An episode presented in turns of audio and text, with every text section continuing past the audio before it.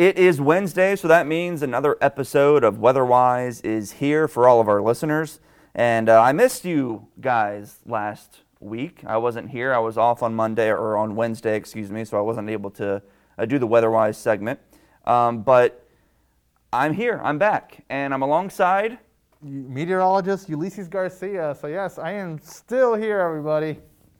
And I am, of course, meteorologist Daniel Johnson. So we are in the studio, and we're going to talk about a very important topic today because it's something we've all been experiencing lately in terms of the weather. And what we've been experiencing, of course, is the heat. And it's dangerous. It's a killer, and it actually is a leading killer. Right, yeah, Ulysses? Yeah, it's definitely the leading killer, but we're definitely going to break all that down a little more because it's a leading killer, but not in a way that you think per se. True. But we're doing this podcast because we want to let everyone know how important being aware of the heat is, because a lot of people, they underestimate the heat. They're kind of like, oh, a heat advisory and excessive heat warning. Yeah, we kind of get those every year. No big deal. I can handle it. Everything's fine. But the heat can overwhelm you so quickly. Even if you think you're staying hydrated enough, even if you think you're taking it easy, when you have excessive heat day after day after day, you know, with temperatures in the 90s, and the heat index, that is what we've been talking about lately, because the heat index, or you may hear some people explain it as the heat indices, the heat indices can go above 105, yeah. And that's when it starts to get, you know, extremely dangerous, and especially 110. And we've been having that here on Delmarva the past several days. We had our first excessive heat warning, yes, issued in the Salisbury area on Monday. The entire peninsula had an excessive heat warning, with the exception of the beaches. The beaches. Heat, yeah, advisories, and those heat advisories have continued through this week, and at least the 90s have stuck around this week. So I guess we can talk about, before we get into the details and how, unfortunately, how much the heat can affect us, let's compare the two Julys compared to this year and last year. Because a lot of people are comparing them and saying they're very similar, that we're having the heat waves around the same time, and we're having the excessive heat warnings around the same time, too. So if we talk about, do you want to start with last year or this year? Well, whichever one you prefer, Daniel. All right, yeah, let's just talk about this year so far. Yep. All right, so with July 2020, our first 90-degree day was July 2nd, and that was 90 degrees. Then the next day was 96. So that wasn't an official heat wave because the day after was only 89. Yep. So with a heat wave, you need at least 3 days in a row. Again, that's the mid-Atlantic definition, and it might vary depending, at least for our area. 3 days in a row of temperatures at or above 90, and then we had that official extended heat wave that we're in the middle of right now, and that began on the 17th of July.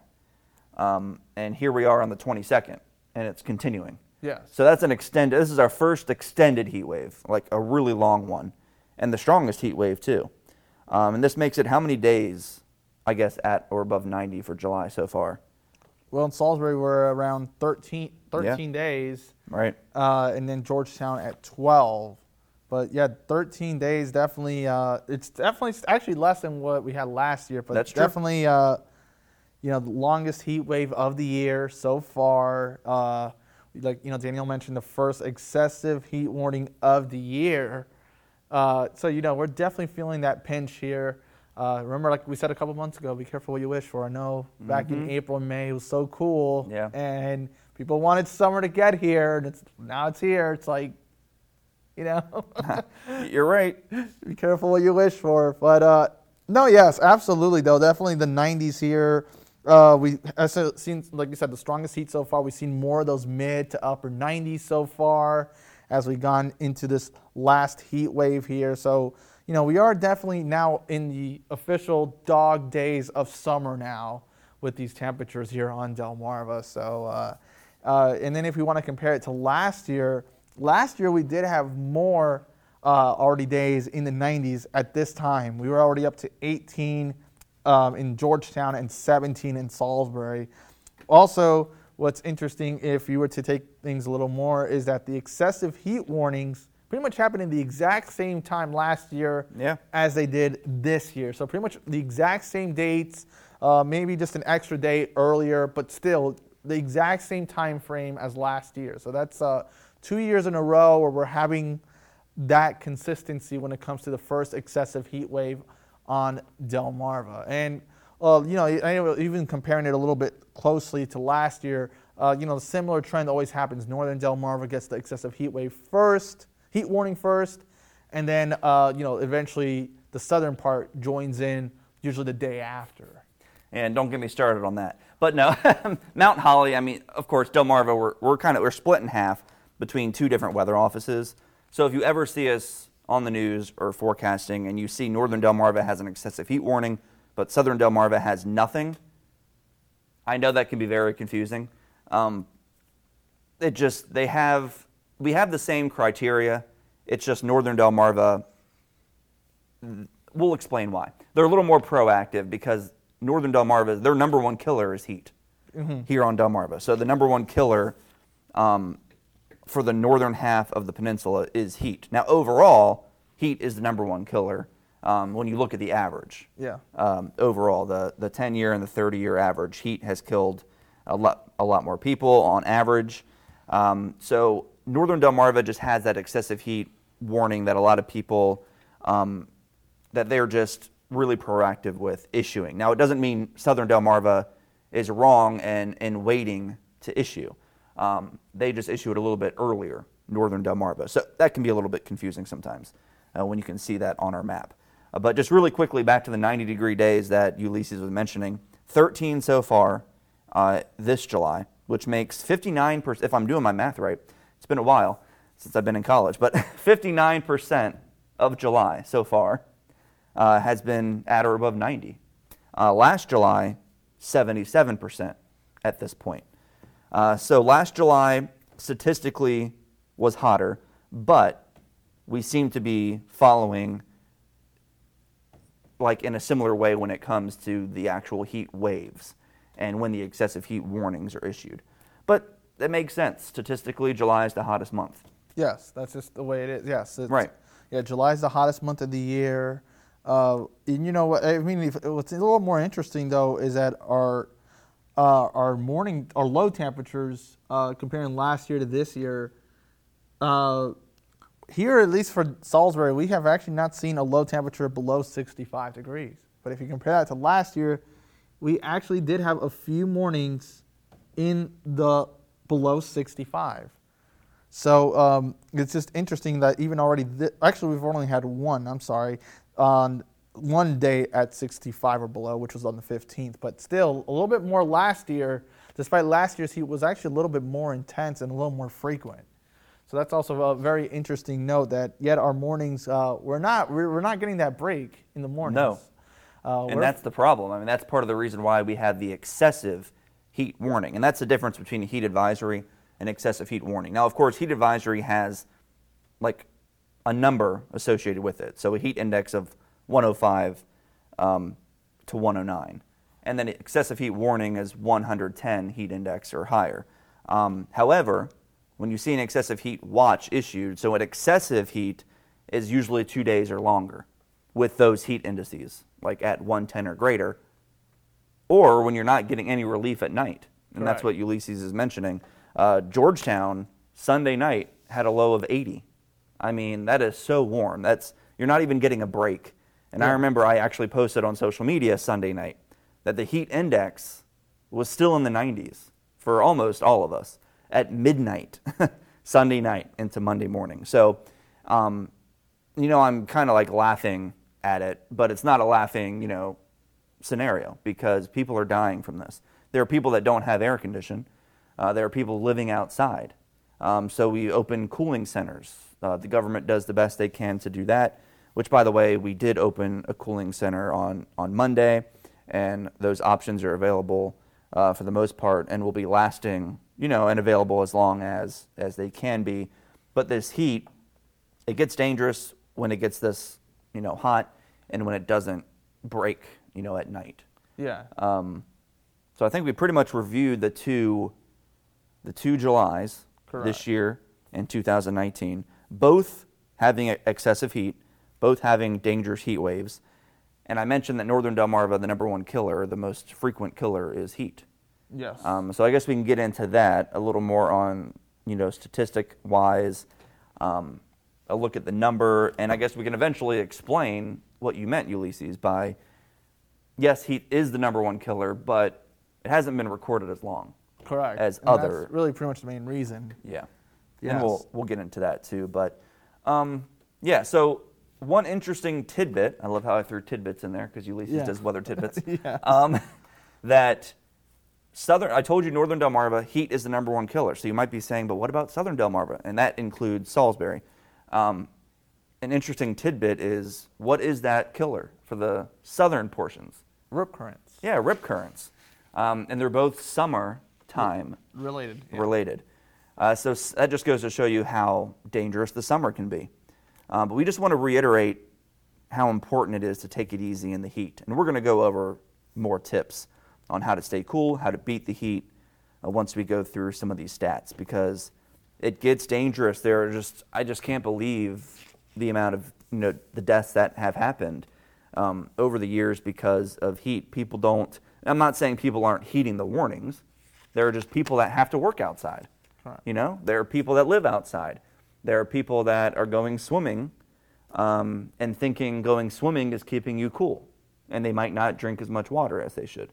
Going in the water is not going to keep you refreshed. It's not going to keep your body hydrated. You need to drink the water. So that's, you know, a huge tip that we always talk about. So northern Delmarva, heat related, but overall, heat is just the number one killer. So that's what we're trying to push that. And then rip currents, again, that's probably for a different podcast, but overall, and it's probably because of the beaches of Assateague and Ocean City, huge tourist attractions and locations, of course. Rip currents, unfortunately, lead to, you know, frequent deaths on our beaches. So, but let's talk about the heat, because that's what we're doing. Yeah, absolutely, the heat. Definitely the heat. So then, like you mentioned, though, it's the average. So it's not... Like Daniel just mentioned previously, it's actually not been a recorded stat until the mid-1980s is when they started calculating casualties, fatalities when it comes to the heat and the cold. 1986, right? Yes, that 1986. That was a good year. I was born that year. Yeah. I was dating myself. I was born 2 years later. So. Oh, got it. Yes. Actually, that's when the cold fatalities became a stat. So, okay. 1988. And then actually, I think 1986 also winter fatalities became a stat as well with the heat. But yes, so since 1986, yes, you know, totally, you know, because the records go back all the way to 1940, the most common is lightning, then followed by flood, tornadoes, and then in fourth place, it's heat fatalities and then hurricanes. But in the 10-year and also in the 30-year average, it has been heat fatalities have... And especially when it comes to the 30-year average, it's beginning to outpace the other ones, as you know, fairly quickly. So definitely the heat is definitely the most serious one. It's the most concerning because it's going up a lot quicker than all the other fatalities. And I know Daniel and I, we were talking about this off air, and I think the reason it has to do is, you know, a lot of the fact it's, you know, just the weather. You know, obviously with the heat, you're still doing activities, you're still doing your, you know, your chores, you're going to work, like Daniel just mentioned. Compared to all the other type of weathers, you know, you usually stay home. Like for hurricanes, you know, you get the warnings, everything shuts down. Right. You have really nothing to do. Obviously, a tornado, you can definitely tell when the weather's deteriorating. Same thing with the flood, and then lightning. You know, it's been mentioned, you know, verbatim. You know, when thunder roars go indoors. So same thing when the weather, you know, noticing the weather is crumbling. Yeah. You stay away, and that's probably why those fatalities are down. The heat, on the other hand, you know, it's just, you know, like you said, some people downplay it, or it's just, it's not, you know, you don't usually stay indoors. You still have to go do things. Things are still open. Yeah. And obviously, you know, fatalities happen. And most of these obviously are, sadly, those car deaths. Exactly. And involving, most of the time, it's usually children. Yeah, and these heat deaths might not just be because of heat. It could be heat related in terms of, let's say, there's an elderly person that lives, you know, next door to me who... Again, this is hypothetical, who might be 90 years old. She might have severe asthma. the air quality might be code orange or code red. So the combination of those high dew points and the high heat and her asthma, perhaps, that can contribute, to deaths. You can have heart attacks because of the heat and the stress it can put on your body. So again, heat is just one of those things I think sneaks up on us. That's a good way to describe it. It kind of sneaks up on a lot of us. And even though we take it seriously and we issue these heat warnings, it just, sometimes we don't we think we're fine, but we might not be. So to give you some numbers, just some exact numbers, on lightning fatalities, 9,000-ish, about 9,400. And then when you look at the heat fatalities, again, this is overall, about 4,200. So 9,000 compared to 4,000. But, as Ulysses mentioned, again, that is total number, where lightning is, or where heat is not as high as lightning. But that's because lightning fatalities were calculated starting back in the 40s. Heat wasn't calculated until the 80s, so of course those numbers will be lower. But when you average the past 30 years, heat is number one. Even in the past 10 years, heat is number one. So that goes to show you how powerful the heat is and the problems that it causes. So again, we cannot stress how important it is to stay safe, to drink lots of water, and just to do your best to beat the heat. Because it's summertime, Ulysses, and unfortunately, looking into the future, I don't see the heat breaking as much. We might have some days in the upper 80s or so, but I see more 90s in the near future. So I don't see that going away anytime soon. So again, we can go over a few tips really quickly. The excessive heat, again, especially dangerous when it lingers for more than one day. And that's what we've been seeing. And as Ulysses mentioned, the warm nights, not getting a break. So always check on your friends, check on your family, and your neighbors during heat waves, especially those who may not have air conditioning. Wear light, loose-fitting clothing. Drink a lot of water. You have to drink extra water on hot days to stay hydrated. And do not wait until you're thirsty. And we all make that mistake, not drinking. And avoid unnecessary hard work outside. Again, a lot of people are working outside and can't help it. You just need to stay hydrated the best you can and stay in an air-conditioned area as long as you can, too. And take breaks. Take breaks, yeah. And I left an important tip out, and it involves our pets. Yeah. You want to talk about that? What should you never do with pets or kids? Leave them in the car. Yeah. And then, obviously, when it comes to pets, obviously, the whole walking on the sidewalks or asphalt. Obviously, what is it? You put the back of your hand on the asphalt for 5 seconds, and if you feel the burn, then that means your pet's paws will also feel it. So, don't forget your pets as well. Keep them hydrated. Mm-hmm. Keep them indoors. Right. Try to avoid. Yeah, they have sweat glands and stuff, but they also need to be taken care of. Right. Exactly. And again, never leave them in a car. Never leave your kids in a car. Always look in the back seat before you lock. We always say look before you lock your car. That's just another little tidbit, little thing we throw out there. Yeah. We've been in a dangerous heat wave right now, and this heat wave has been continuing. It's still going. It is so hot and humid out there today. It does look like we could be getting a bit of a break. Perhaps we could break this heat wave by Friday or Saturday. Yes. But the heat looks to come back again. Yeah. As we head into next week. So those are those tips. Wallops Island even broke a record high temperature early this week. Some areas got very close to hitting 100. And again, with heat being the number one killer, we thought it was important to do a podcast specifically on that. Now, of course, we've had podcasts in the past where we've talked about the heat and heat waves, but this is our first, excessive heat wave that we've had.